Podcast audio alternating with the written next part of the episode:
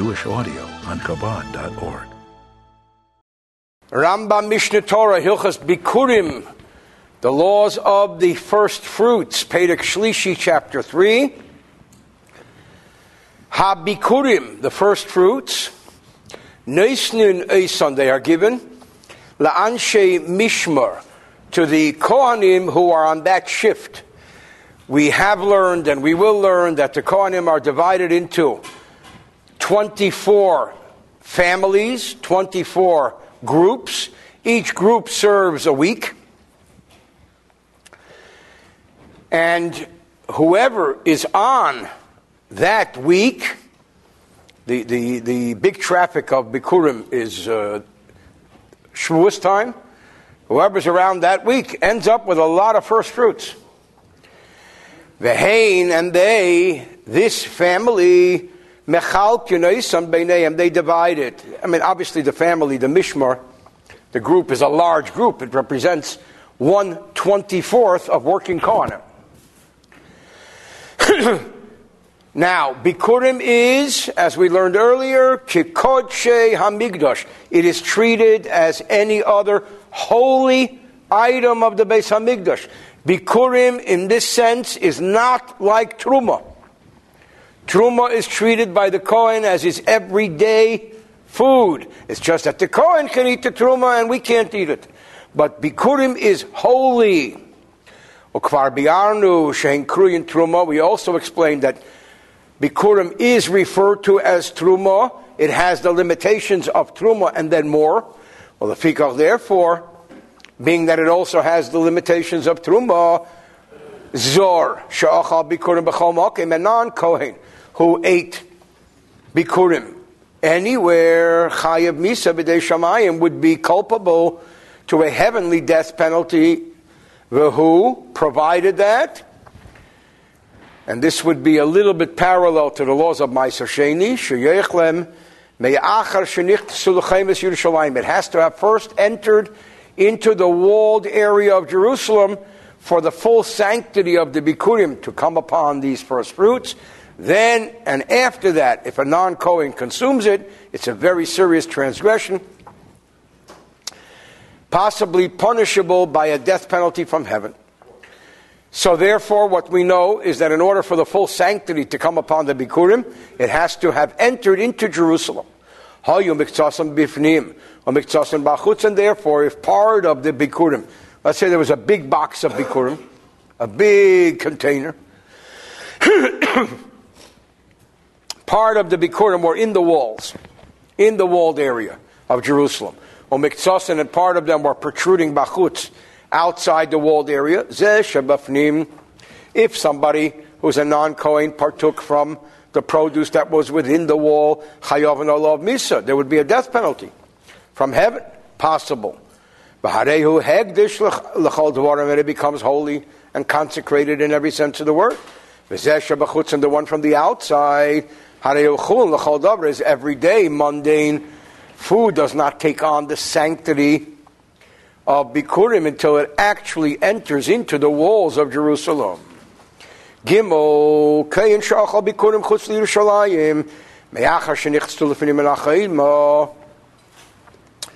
The Kohen must consume the Bikurim in Jerusalem. What if the Kohen eight of the Bikurim outside of Jerusalem after this Bikurim had already entered into the walls of Jerusalem.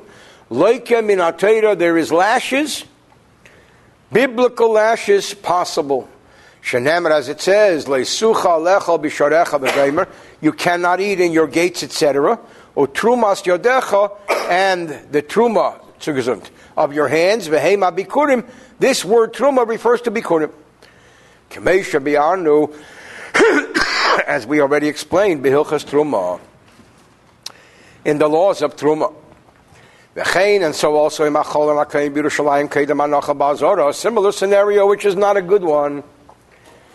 Assuming the Kohen ate of this Bikurim before it was placed by its owner in the courtyard of the temple, which is the ritual we're going to be learning. Like uh, there is possible punishment of lashes, minatayda, from Torah law, kimi Shacholon bachutz, like someone who ate it outside the gates, because in this case it was not put down in the courtyard of the temple and presented.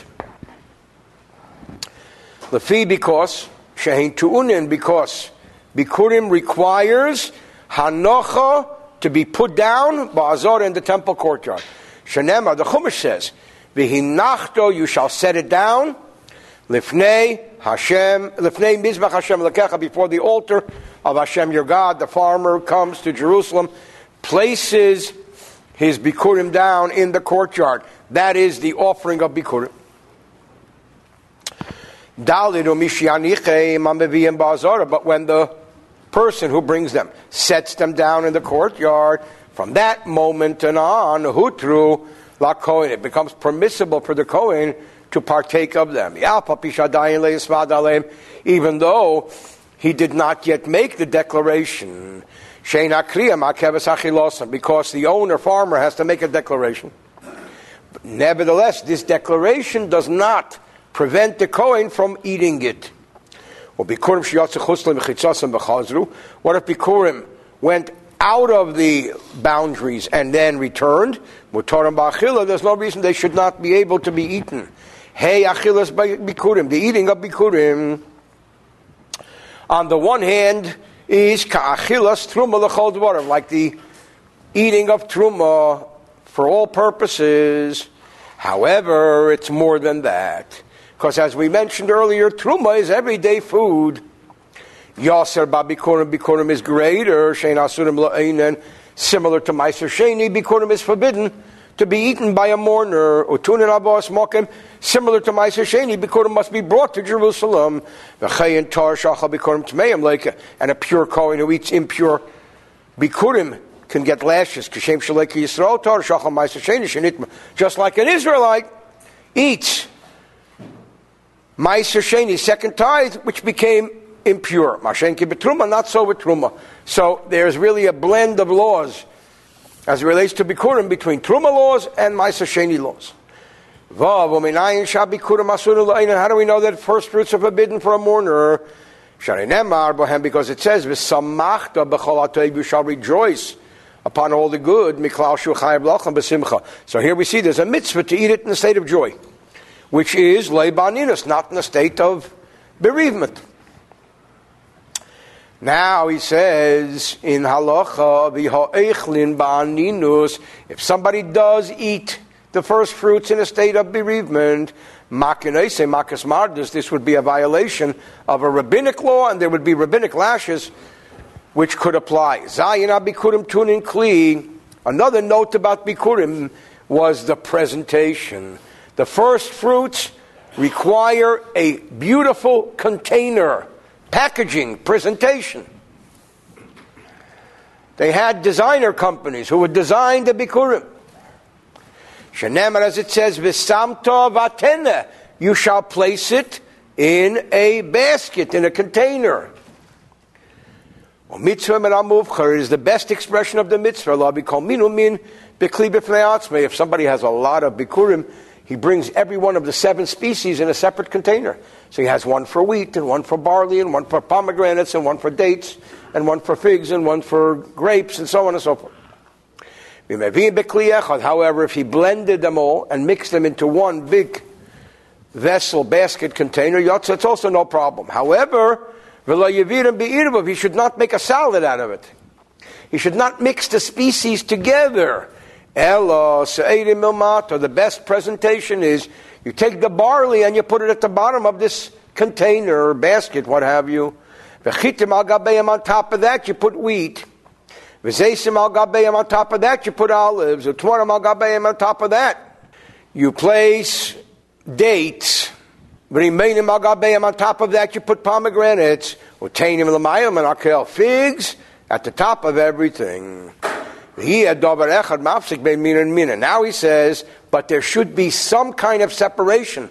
Today we would say wax paper, aluminum foil, paper towel, something should be separating between one species and the other. Kagain, I guess their equivalent of aluminum foil and saran wrap was hutzin, vechela, palm leaves, wild grass, a olin or other types of leaves, the Now, what did we say is at the top of the container? We said figs. However, around the figs should go the most decorative item of all, the grapes. Because clusters of grapes are beautiful. So it's about presentation when it comes to Bikurim. Now the question is, okay, so the Bikurim are brought in a beautiful basket container. Does the Kohen get to keep the container too? Or is the container the property of the Israelite, of the farmer? So it depends what kind of container. If he brought it in a metal container, that is, as Alfredo says, very expensive. The Kohen takes the Bikurim, and the owner, the farmer, takes back the vessel because it's a metal uh, container. Forgive the expression, they don't grow on trees. However, if he brings them in a reed or grass basket, then it's not that of an expensive material.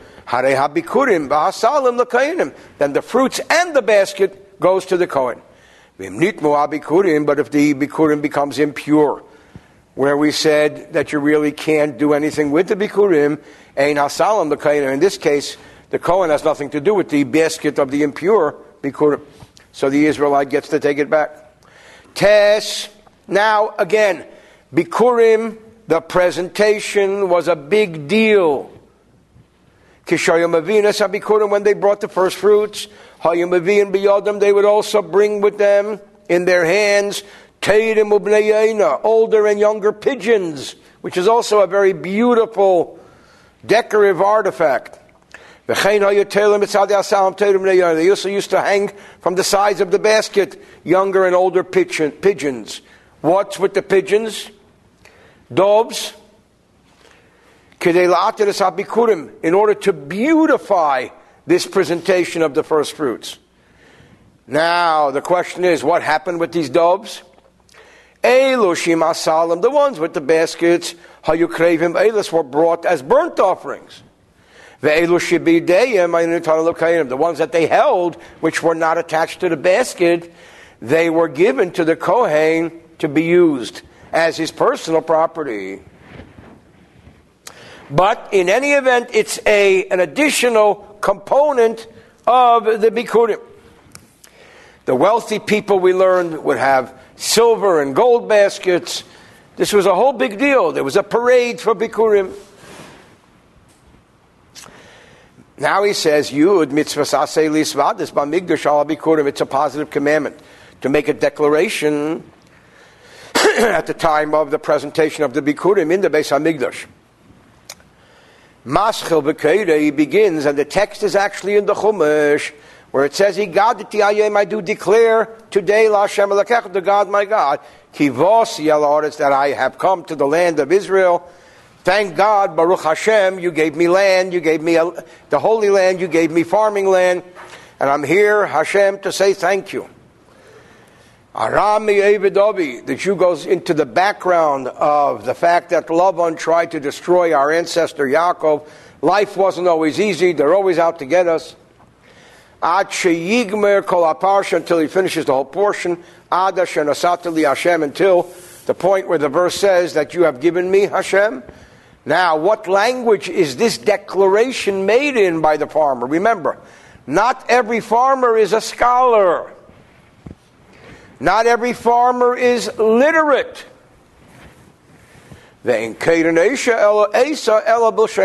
Nevertheless, this should only be read in the original Hebrew tongue. As it says, V'yonisa, v'yamarta, you shall respond and declare, which is an emphasis, you shall respond and declare, using this exact language.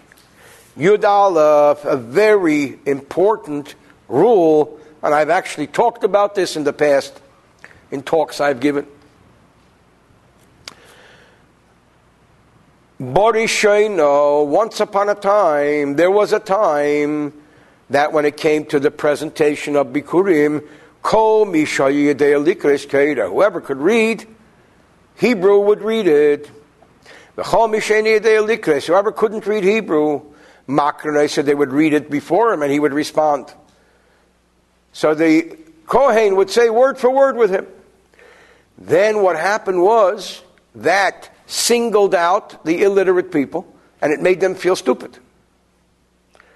Nimnu elu she'ein yedim likras milahavi. What happened was, so people who couldn't read Hebrew stopped bringing bikurim because they were singled out. Kadeshali because they didn't want to be embarrassed. Hiskinu bezdin, the courts ordained sheyumakrin esmishu yudea kamisha yudea that everyone should be dictated to, whether you know how to read or not. The Kohen says, Higadati, Hayom, word for word. And the point that I made in the talks that I've given on this law is that there are certain cultures today who claim if you're learned, you're a great Jew. If you're ignorant, you're barely a Jew. You don't count. Let's separate ourselves from you. Let's isolate ourselves from you. Here we see just the opposite that they prevented the learned people from doing it themselves so as not to embarrass the unlearned ones. Teaches us how central the Torah approach is to make the unlearned and the illiterate feel comfortable in a setting of service of Hashem. Very important law. Yud base 12. Again, this is very beautiful. It's important for our children to know these laws. Hamevias Habikurim, the one who brings the first fruits to Jerusalem, as he's carrying them from miles to Jerusalem. He has permission to give it to his servant, to his relative along the way, until he comes to the Temple Mount. Why? Because when you schlep something for miles, it's heavy. However, when he comes to the Temple Mount, Hasal al the person himself puts the basket on his shoulders, even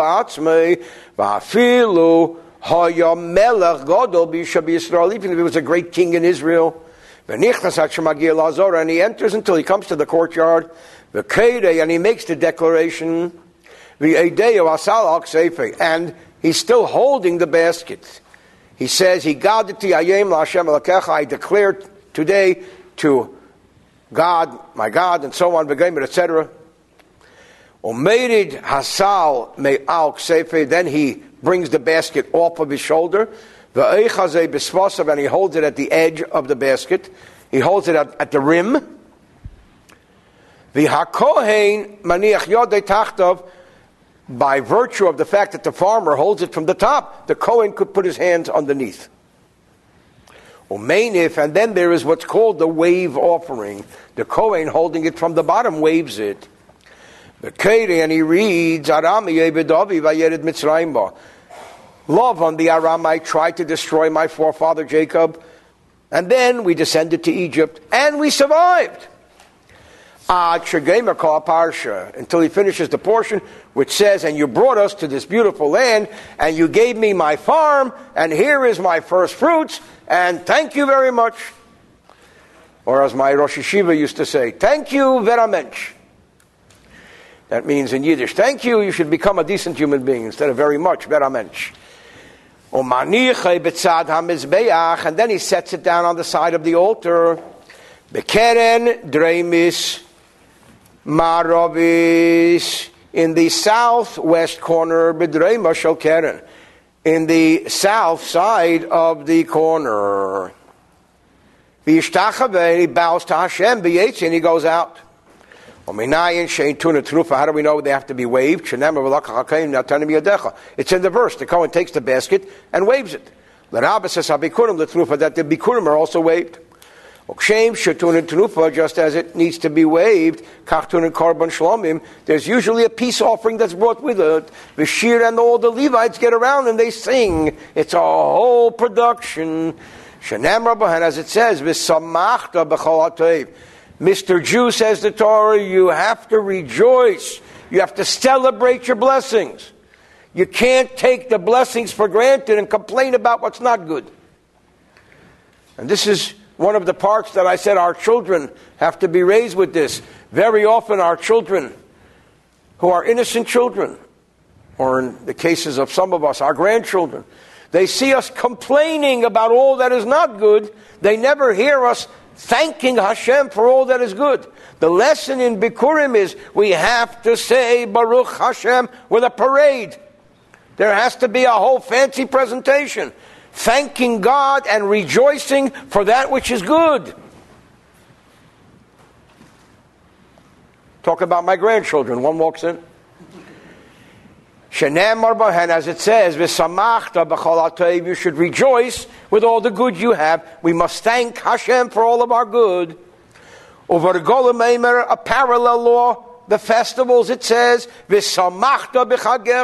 shall rejoice in your festival.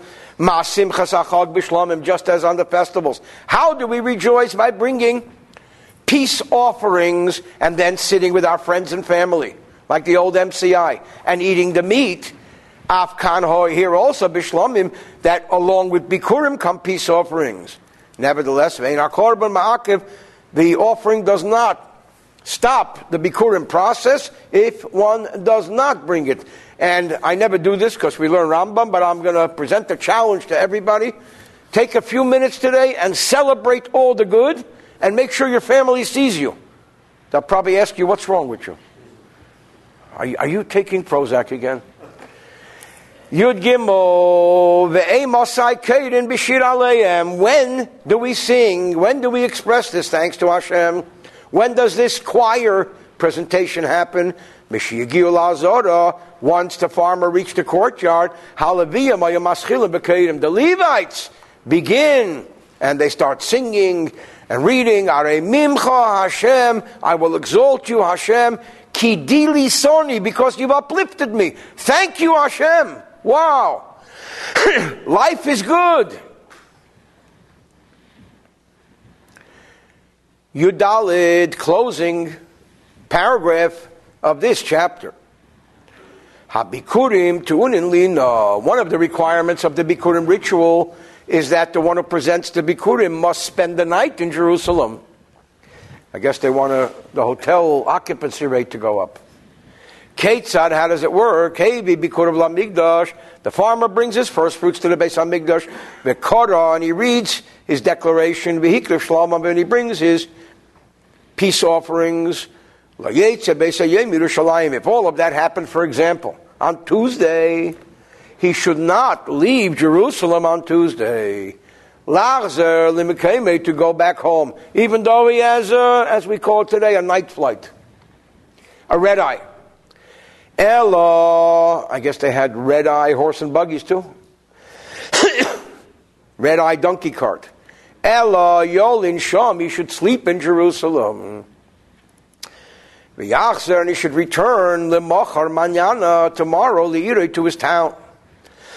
Shanamar. The verse says exactly that. Ufanisa, Babaker, you shall turn around in the morning. go back to your tent. But you sleep in Jerusalem at night. Here, the Rambam brings down that kol peina shata peina min amigdash in general, whenever you're departing from the base amigdash, when you get there, Elabat should only be in the morning. And some people say that the reason is because you want to show that you're hesitant to leave. Nimtzas Eimer. So therefore, in conclusion, we say, Shabikurim Tuna Shiva Dvarim, that there are seven requirements of Bikurim. One, Havos Mokim, that they be brought to the right place, which is Jerusalem. Ukli, they have to have a vessel, a container, or a basket. Three, ukriya, the declaration must be recited. Four, the korban, an offering must be brought along with it. Five, the shir, the Levites have to sing and do their choir thing and praise Hashem. Six, utnufa, it has to be waved by the Kohanim. And seven is Belina, that the person has to remain overnight in Jerusalem. End of chapter 3.